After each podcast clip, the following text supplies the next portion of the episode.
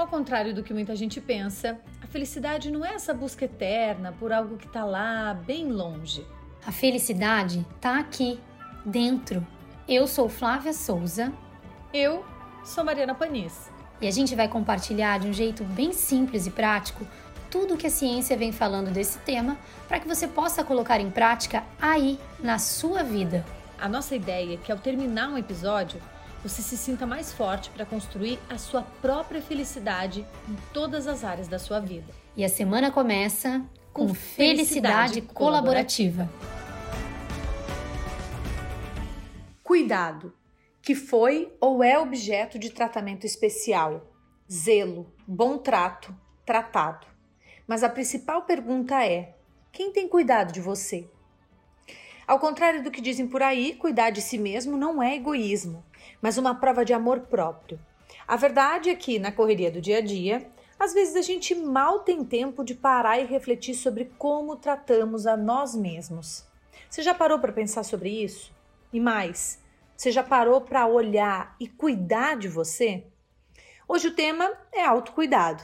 E como é um assunto tão, tão importante, nós não temos apenas uma convidada para falar sobre o tema, e sim duas. Hoje, Felicidade Colaborativa recebe as Gêmeas Peter, assim que elas são conhecidas. Formadas em educação física, criaram uma metodologia que aponta seis pilares da saúde integral e hoje trabalham ajudando as pessoas a priorizar o autocuidado, a conexão com a própria essência, para poder viver com mais leveza e saúde de corpo, mente, emoções e alma. Bem-vinda, Luana, e bem-vinda, Camila. Obrigada, é um prazer estar aqui com você. Um prazer, gratidão pelo convite. Eu queria então que a gente começasse esse papo, meninas, definindo o que é autocuidado. Porque às vezes me parece que as pessoas enxergam isso como algo muito grande, sabe? Algo difícil de ser feito. Então, para as pessoas que estão aqui ouvindo a gente, elas podem ouvir e pensar assim: opa, mas eu sei fazer isso, eu posso fazer isso por mim. Autocuidado, a gente costuma dizer que é saber viver sem esquecer de si. É priorizar o que faz bem para si. Né?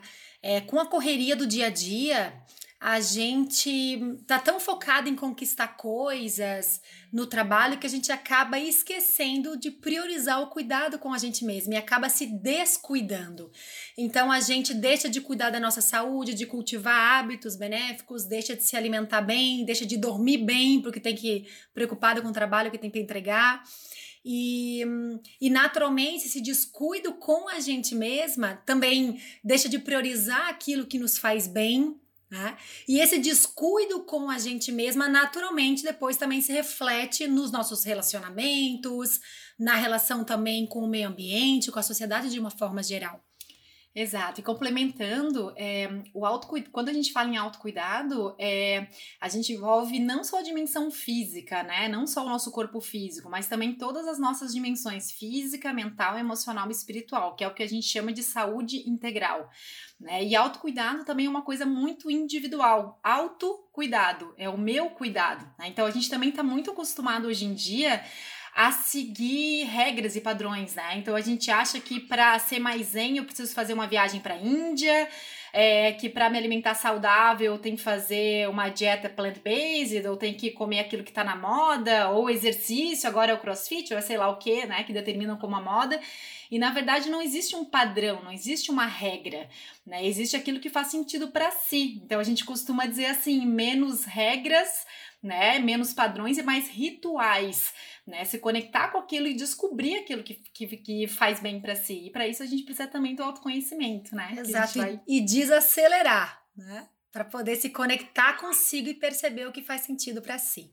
O certo seria personalizar, né? O que funciona para mim, isso, é, a gente fala né, das quatro dimensões é, de uma forma, separa assim de uma forma didática, né? Porque muitas vezes, quando a gente fala em saúde, a gente pensa, como a Camila falou, no corpo físico, praticar exercício, cuidar da alimentação. E quando muito fala de sono, que às vezes é negligenciado. É, então a gente é, divide né, em físico, mental, emocional, espiritual ou alma como uma forma didática para para compreender que as, os nossos pensamentos e sentimentos afetam diretamente a nossa saúde e bem-estar. Isso a ciência, inclusive, já tem comprovado, que nossos pensamentos e sentimentos afetam, inclusive, as nossas células, né? E podem criar saúde ou doença no nosso corpo. É, mas falando de uma forma didática, é, o cuidado com o corpo físico seria, teoricamente, né, praticar exercícios, cuidar da alimentação, dormir bem. É, o emocional seria cultivar emoções mais benéficas. Tá? É, Cultivar bons relacionamentos. Bons relacionamentos também. Sentir né? compaixão, empatia. Exato. O mental, muitas vezes a gente foca até na parte da cognição, né? de aprender, de ensinar algo a alguém, de se manter aprendendo constantemente. Né? E o espiritual é essa conexão com uma energia maior com a espiritualidade que não tem a ver necessariamente com religião. E aqui vai de, de, cada crença, né? O que que a pessoa acredita que seja essa energia maior, a gente chama de Deus, mas a pessoa acredita na energia que for. Né? Mas é importante a gente perceber que, é, trazendo nessa linha integrada, né, que não há separação, que, que todas as dimensões estão integradas, é, o convite é a gente trazer mais presença para o dia a dia, para que a gente perceba que o meu exercício físico, por exemplo, possa ser uma forma de eu cultivar boas emoções para mim, cultivar minha tranquilidade interna. Né? Pode ser um momento de eu me conectar comigo mesma e treinar minha presença, treinar um relaxamento. A forma de eu me alimentar também pode ser um ritual de autoconhecimento, de, de meditação, inclusive. Né? Então, a gente compreender que todos os nossos hábitos eles podem, eles são interligados. Né? E o convite é a gente desenvolver os nossos hábitos e integrando tudo isso. Então, eu tá lá praticando o exercício, é, ou de repente, vamos pegar um outro exemplo mais, mais simples. Eu tô lá cuidando da minha alimentação porque eu quero emagrecer, só que eu tô à base de sofrimento, de punição, de, de deixando de sair com os amigos porque tem que sou obrigada a comer tal dieta. Então, eu tô teoricamente colocando alimentos nutritivos para o meu corpo, mas a custas de que estado emocional? Então, esse estado emocional ele vai interferir diretamente, inclusive, na função do alimento no meu corpo. Então, a gente perceber né, que não basta só o comportamento em si, mas associar com o estado emocional e mental positivo. E, inclusive, o estado emocional e mental que a gente se encontra vai também afetar o nosso comportamento. E, e, essas quatro categorias que vocês falaram, né? Físico, social, espiritual e emocional. Tem como a gente dar algum exemplo, assim, de, de autocuidado dentro dessas categorias, dentro de cada tipo? É, porque as pessoas podem fazer alguma coisa dessa desse autocuidado e talvez nem denominar como autocuidado, né? Com certeza.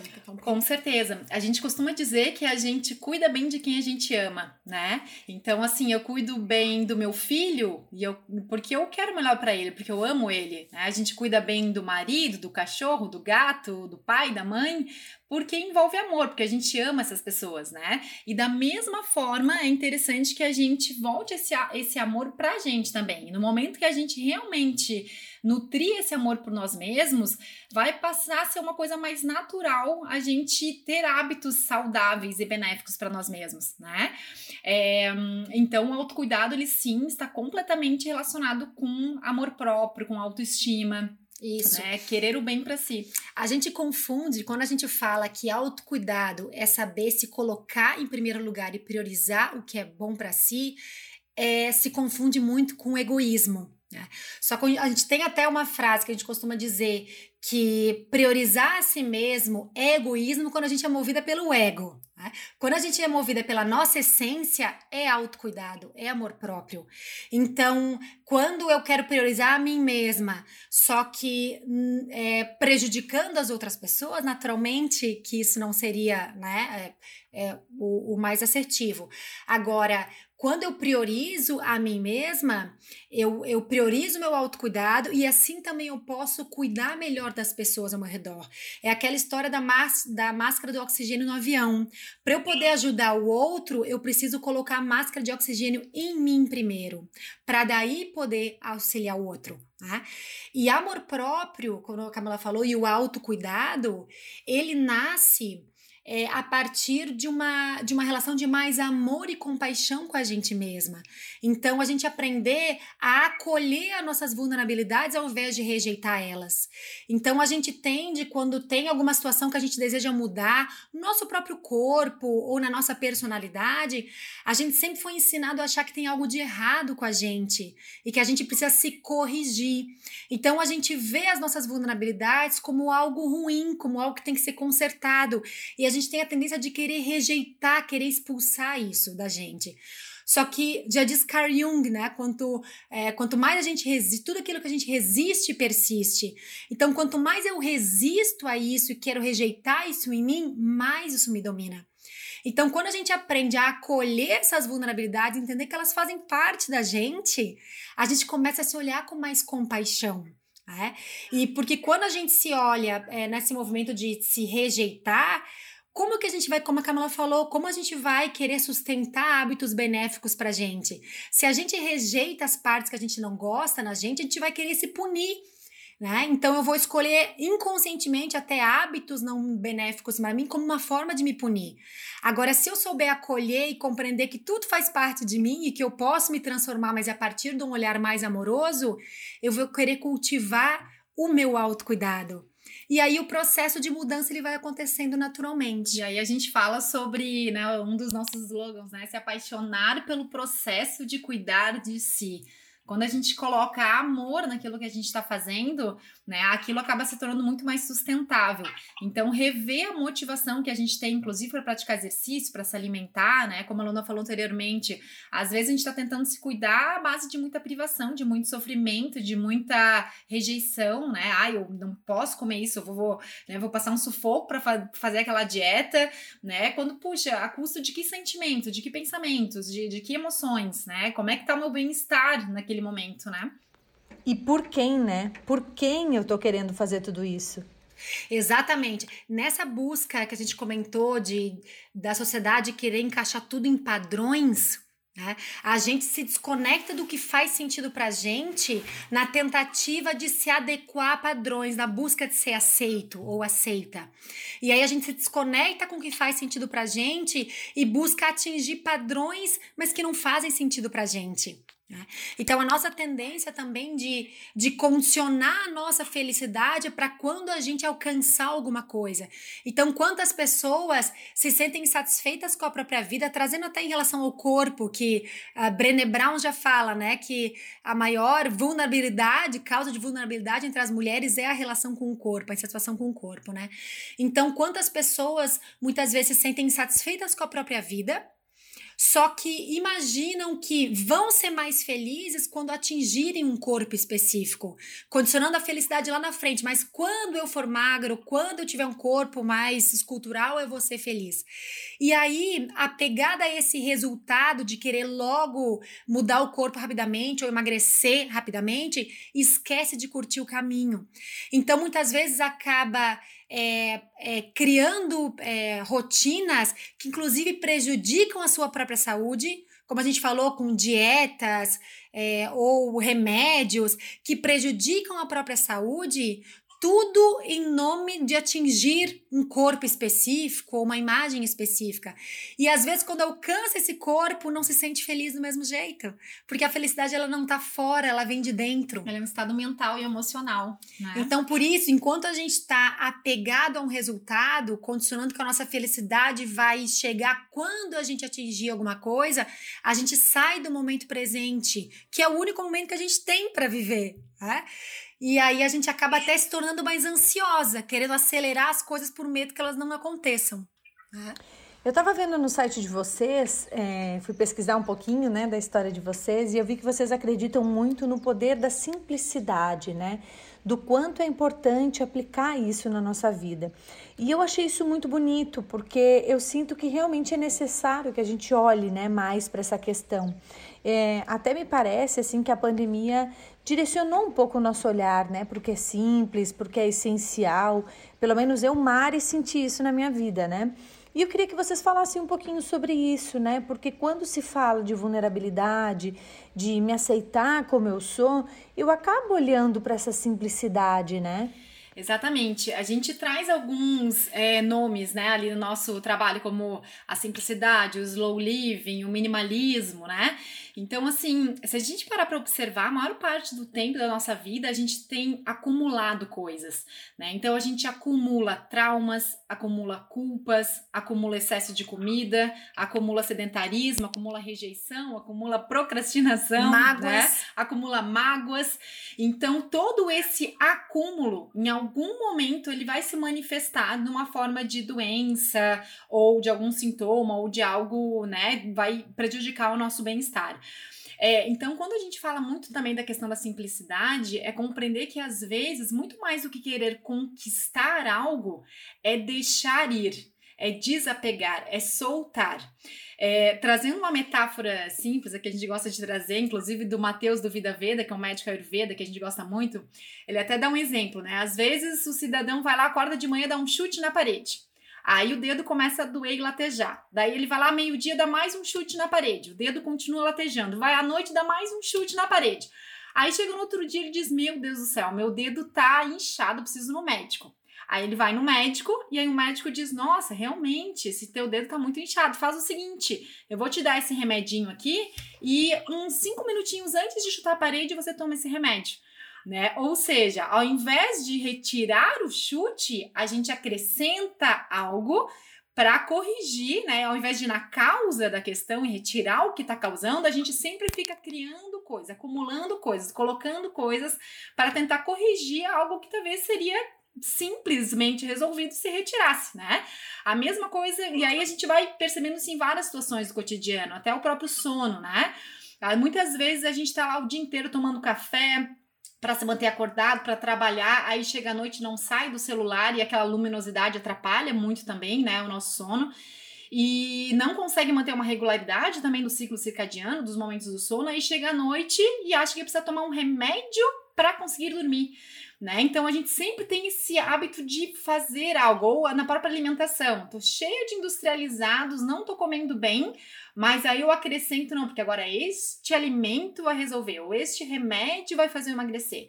Quando na verdade é muito mais simples a gente ir na causa e ver que às vezes pequenas coisas, talvez se eu tirar o café ou diminuir o excesso de celular à noite, o meu sono ele vai voltar, né? Se eu reduzir talvez alguns alimentos industrializados que eu consumo, retiro uma ou outra coisa, o meu emagrecimento pode ser que já comece a acontecer, né? Então, ali também está a simplicidade de perceber que muitas vezes a gente precisa deixar de fazer coisas e voltar para o simples, para aquilo que é essencial, né? Então, estamos lá trabalhando, conquistando coisas, dinheiro, e quando vê a gente perde a saúde, perde contato com a família, perde contato, né? Deixa de, de ver, por exemplo, o crescimento do filho, tudo em prol de conquistar algo e acaba perdendo aquilo que é simples, aquilo que realmente nos conecta. Que é né? valioso. Que é valioso.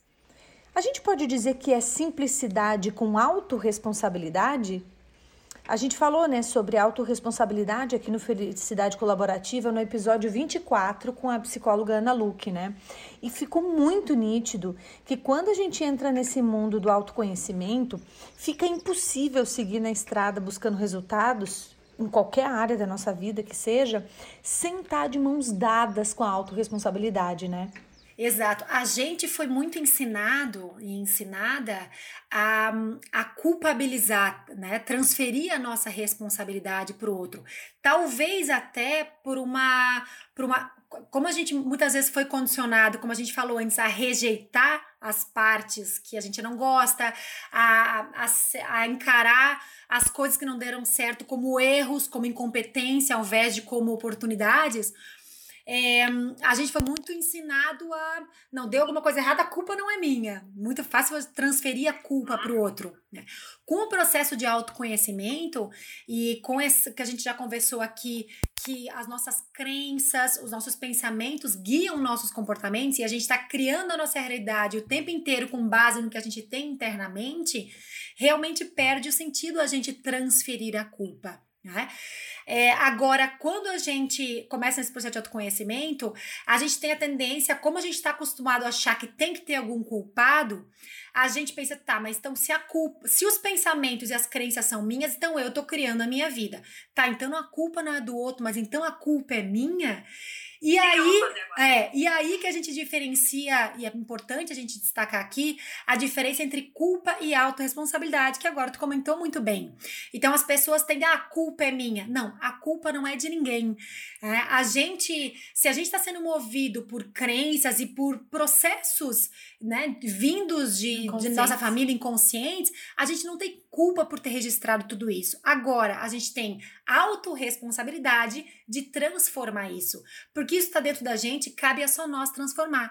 E que bom que depende da gente. Né? Naturalmente, claro, o ambiente ele interfere, né? Eu posso receber ajuda de outras pessoas, mas somos nós o tempo inteiro, a gente que está criando a nossa vida o tempo inteiro. E, e, inclusive, essas emoções como culpa, rejeição, medo, elas são emoções de baixa frequência, né? Já tem o Hawkins, né, que trouxe a escala da frequência emocional.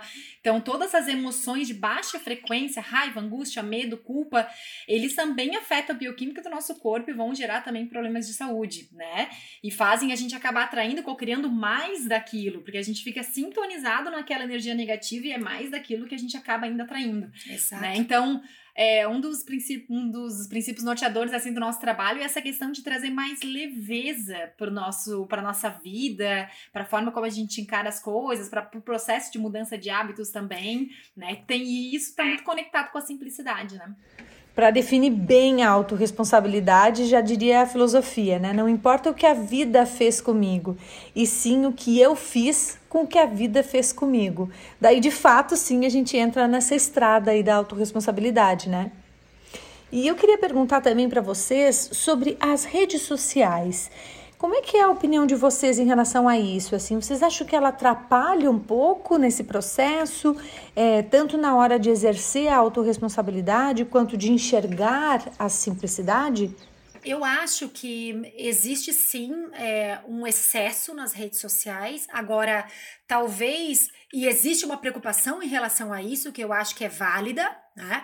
Mas talvez, como no, falando na linha do nosso trabalho, né, que é autocuidado, da gente tomar a nossa vida nas nossas próprias mãos, talvez. É, muito mais às vezes do que focar na rede social em si, é de que forma é que a gente usa a rede social. Então, utilizar a rede social sem consciência é um grande problema. Né?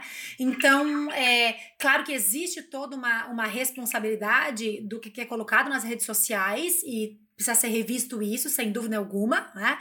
É, porque o que acontece? É, o grande problema é esse, que a gente tá o tempo inteiro no piloto automático. 95% do nosso comportamento é movido por crenças, por registro automático que a gente nem percebe. A gente não tá presente. Então aí a gente acaba só recebendo informação, recebendo. E aí a gente deixa ser contagiado positivamente ou negativamente. Agora, se a gente tiver consciente e utilizar as redes sociais com consciência, repetindo novamente, ela pode ser muito benéfica. Então, no nosso trabalho, por exemplo, de atendimentos, inclusive, a gente utiliza, a gente passa muito conteúdo também para as pessoas, vídeos, né, no intervalo, para as pessoas irem estudando também, aumentando a, a consciência por meio do aumento do conhecimento também. E a gente, inclusive, indica perfis, né, Camila, de, de conteúdos no Instagram construtivos. Então, se a gente utilizar a rede social dessa forma, é muito bom. Agora, realmente, é, essa tendência a querer estereotipar modelos e padrões em redes sociais. Isso. Aí a gente acaba de novo saindo da gente e, gera, e, e, e entrando, viver a vida do outro. Entrando no movimento de comparação. Né? E aí é um grande problema, porque aí gera sofrimento. A gente costuma dizer que a grande causa do sofrimento é a gente querer estar em algum lugar que a gente ainda não está, ou que a gente não está. Então, o estresse ele vem quando a gente nega a nossa realidade atual. A gente nega o que está acontecendo e fica é, comparando a nossa realidade atual com algo que a gente gostaria que fosse. Só que isso é uma projeção da nossa mente. Então, esse é o problema da comparação que muitas vezes é exacerbada nas redes sociais. A gente sai do momento presente e entra no movimento de querer comparar a nossa realidade, achar que a nossa realidade é ruim e ela seria melhor se fosse de outro jeito. E aí a nossa mente sai do momento presente e aumenta a insatisfação. E aí, a insatisfação, não sabendo lidar com isso, vai inclusive até para muitos vícios, né? Inclusive excesso de comida também. Vocês falaram que o trabalho de vocês é orientar né, as pessoas a encontrarem a sua própria essência para viver com mais leveza, né, amor próprio e principalmente para criar hábitos integrando saúde de corpo, mente, emoções e alma, né? Quais são as principais queixas é, de quem procura vocês? Assim, bem curiosa, bem jornalista, né? Eu quero saber assim, onde a ferida dói mais nas pessoas. Então, é, grande parte das clientes, o nosso público, a gente apesar de também abrir os atendimentos para homens, é, grande parte do nosso público é feminino, né? E um, talvez, né, Luana, uma das principais dores é a questão da relação com o corpo mesmo, né? Em que as mulheres acabam relacionando muito a autoestima com a aparência do corpo, né? Então, muitas vezes é essa não aceitação. E muitas vezes não são nem são até pessoas tão gordas, não são nem pessoas obesas, mas são mulheres que aparentemente são magras mas elas mesmas não se sentem confortáveis e com o próprio que corpo. Tem que emagrecer. Né? E inclusive a gente até faz um exercício com elas às vezes, né? Que a gente diz assim, tá, então, tu tá chegando agora com esse corpo. É, que corpo que tu gostaria de atingir? Tem alguma fase da tua vida que tu te sentia feliz com teu próprio corpo? Aí ela diz assim, digamos que a moça tá com 30 anos, né? Ela diz, ah, eu gostaria de chegar lá no meu corpo dos 20. Aquele corpo dos 20 anos eu gostaria de estar com ele. Aí eu digo assim, então tá. Então agora fecha os olhos e tenta te colocar na situação de quando você estava com 20 anos. Quando você estava com 20 anos, você estava satisfeita com aquele corpo dos 20 anos ou você estava querendo ser mais magra ainda? Pasma, assim, que quase 90% das mulheres respondem que elas queriam estar mais magras, elas também não estavam satisfeitas. Então a gente começa a perceber que, na verdade, o corpo não é a causa da insatisfação. A insatisfação ela está na nossa mente, é um padrão mental. Então, por mais que depois a mulher atinja algum peso, ela vai acabar depois querendo reduzir ainda mais, que nem a gente, né? Compra uma casa é, sei lá, de dois quartos, aí com o tempo se acostuma, agora quer uma casa de três, ou compra um carro 1.0, depois de um tempo que é um carro, uma caminhonete.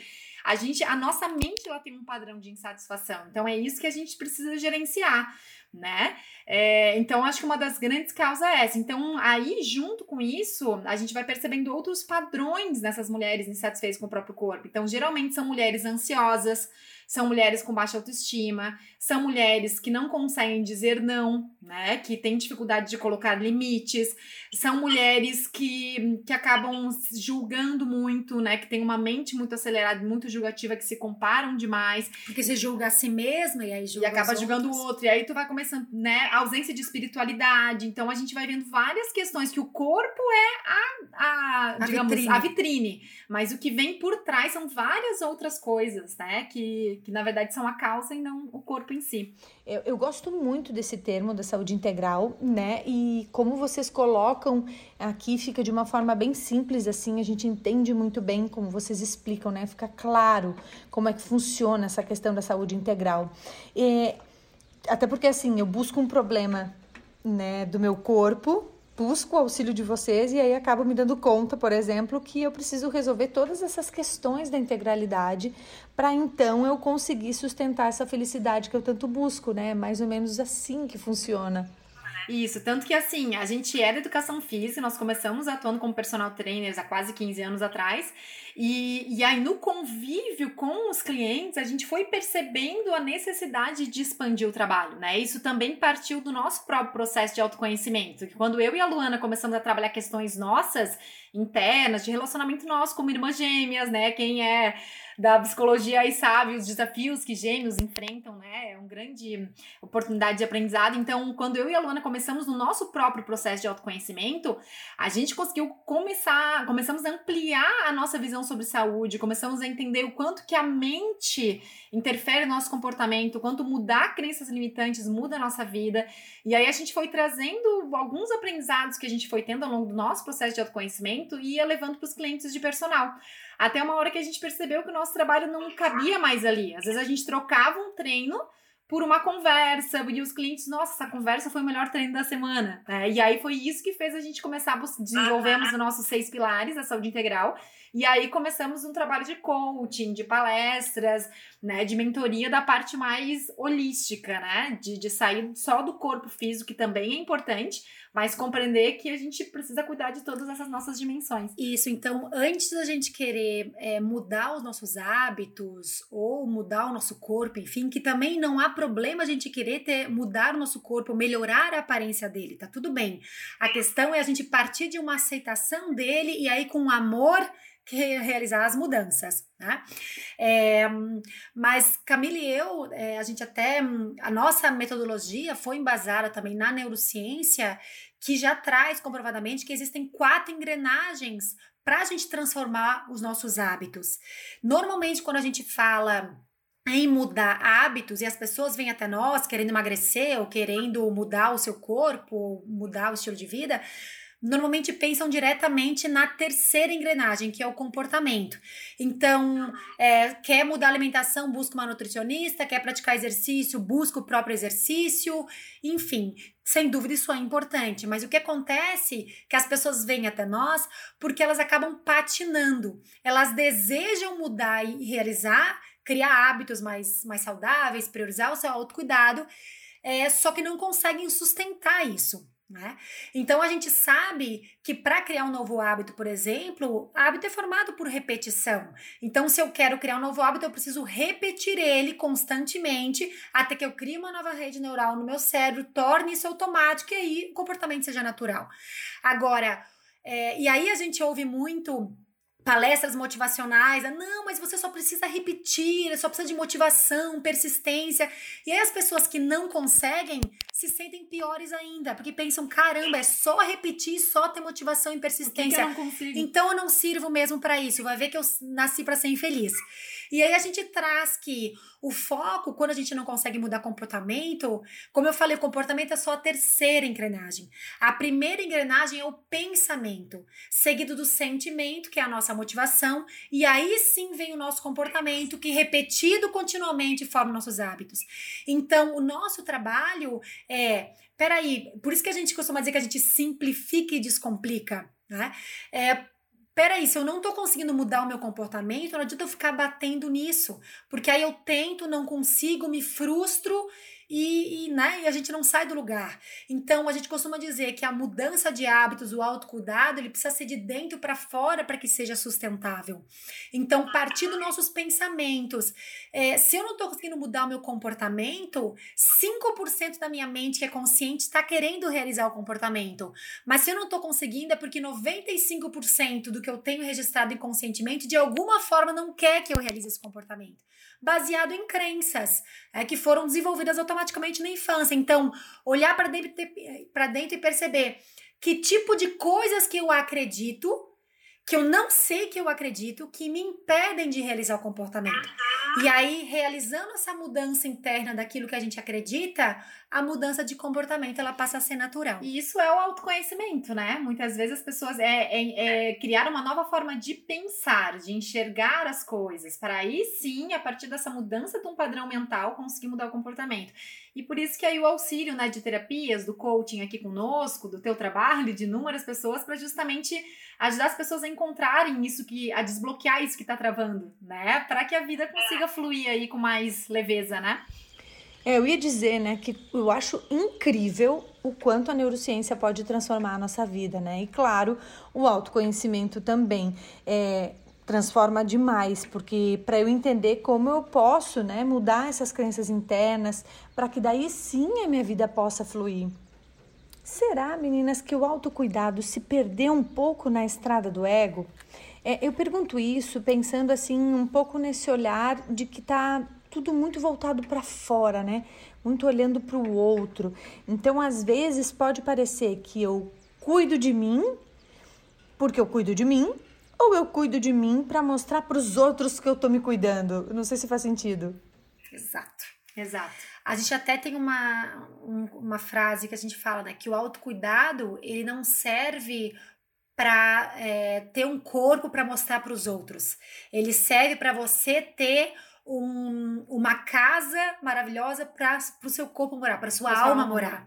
Né? Então, o autocuidado é para si não para o outro. E sem dúvida nenhuma, isso se perde um pouco, até pelo que a gente falou nessa né, necessidade de comparação, de a gente não estar tá centrado na gente, mas centrado no outro, e muito preocupada com o que os outros vão pensar a nosso respeito.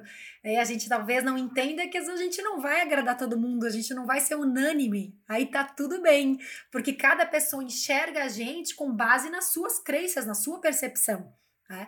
Então, sem dúvida nenhuma, é de novo, né? O autocuidado conectado com a essência, ele é maravilhoso. Agora, quando a gente se conecta, move o nosso ego por uma, uma necessidade, move, desculpa, move o nosso autocuidado por uma necessidade do ego de se sentir melhor do que outra pessoa, aí a gente acaba resbalando e acaba virando refém disso. Então aí também entra, né? Enquanto eu não tiver um corpo X, eu não vou me sentir bem, eu não vou me sentir merecedora de amor, e aí começam os grandes problemas novamente. E a gente sabe, né, que o autocuidado tem uma linha tênue, porque se vai para um lado, a gente olha só para o outro, né? Daí a gente cuida só do outro e acaba ficando em segundo plano. Se pende um pouquinho mais para cá, a gente corre o risco de não olhar para o outro e aí, por isso as pessoas acabam pensando que autocuidado é egoísmo. Como é que a gente pode encontrar esse equilíbrio? Eu acho que a base para encontrar esse equilíbrio é justamente o autoconhecimento, né? É, é, se perceber e verificar qual é a motivação que tem por trás de todos os meus comportamentos e daquilo que eu estou buscando, né? Então, assim, com certeza pode ser que exista uma linha tênue, né, entre até o narcisismo ou, né? Mas eu acho que justamente quando a gente é movido pelo amor, quando a gente se conecta com esse autoconhecimento, com essa vontade de buscar o melhor para si, porque é o que a gente diz também, assim, que tanto o nosso cuidado com a gente, a gente vai inclusive se relacionar melhor com o outro e também com a natureza, quando a gente parte desse cuidado. Então, mesmo que eu também vá para uma linha de que eu vou me cuidar, no momento que eu cuido melhor de mim, automaticamente eu também me relaciono melhor com o outro, com o meio ambiente, com a sociedade, né? Então, na verdade, não tem até nem como separar, é uma coisa meio fluida, né? No Sim. momento que existe esse autocuidado, se reverbera para o outro.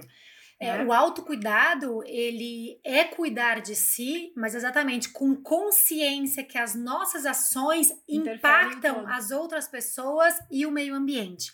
Então, isso sim também é autocuidado. Então, é, aí é a diferença, né? Então, quando eu tô priorizando a mim mesma, só que gerando impactos disfuncionais ou negativos nas outras pessoas e no meio ambiente, opa, talvez valha a pena repensar. Né? Então, compreender que esse autocuidado é eu cuido de mim para cuidar do todo. Né? E, e, inclusive a felicidade, a gente costuma dizer que a felicidade ela precisa ser contagiante.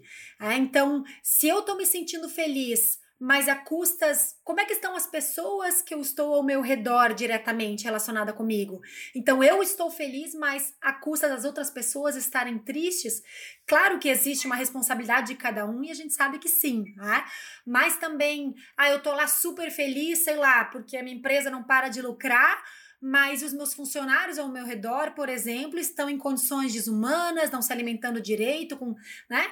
Então, é, a gente ter essa conexão de que nós não estamos separadas, né? Nós estamos todos interligados. Então, é, o meu autocuidado, ele sim priorizar a mim mesma, mas com consciência de eu estar tá, é, é, favorecendo a felicidade e o bem-estar ao meu redor também. Isso, é. talvez a pergunta que a gente possa se fazer é essa, né?